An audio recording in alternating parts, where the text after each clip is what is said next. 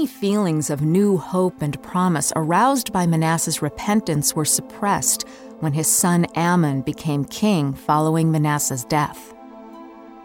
Amon was 22 years old when he became king, and he reigned in Jerusalem two years. He did evil in the eyes of the Lord, as his father Manasseh had done.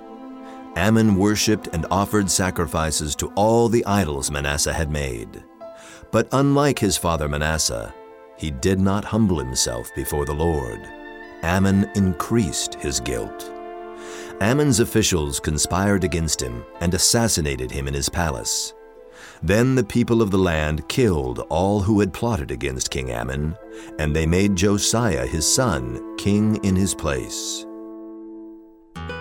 Amon's son Josiah was only eight years old when he began to reign. Josiah reigned with success, even distinction, for 31 years of spiritual renewal and reform.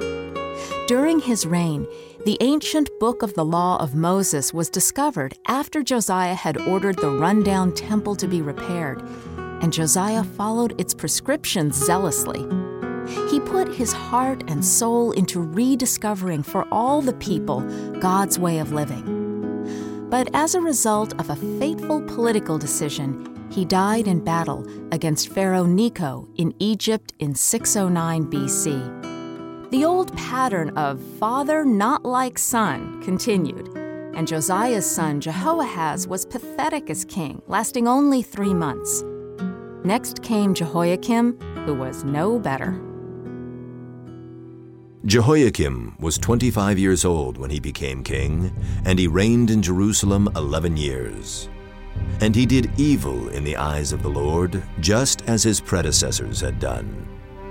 During Jehoiakim's reign, Nebuchadnezzar, king of Babylon, invaded the land, and Jehoiakim became his vassal for three years.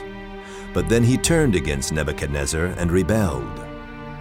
The Lord sent Babylonian, Aramean, Moabite, and Ammonite raiders against him to destroy Judah, in accordance with the word of the Lord proclaimed by his servants the prophets.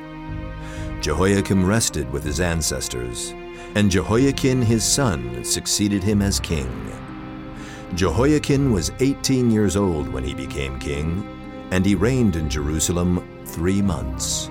His mother's name was Nehushta, daughter of Elnathan. She was from Jerusalem. He did evil in the eyes of the Lord, just as his father had done.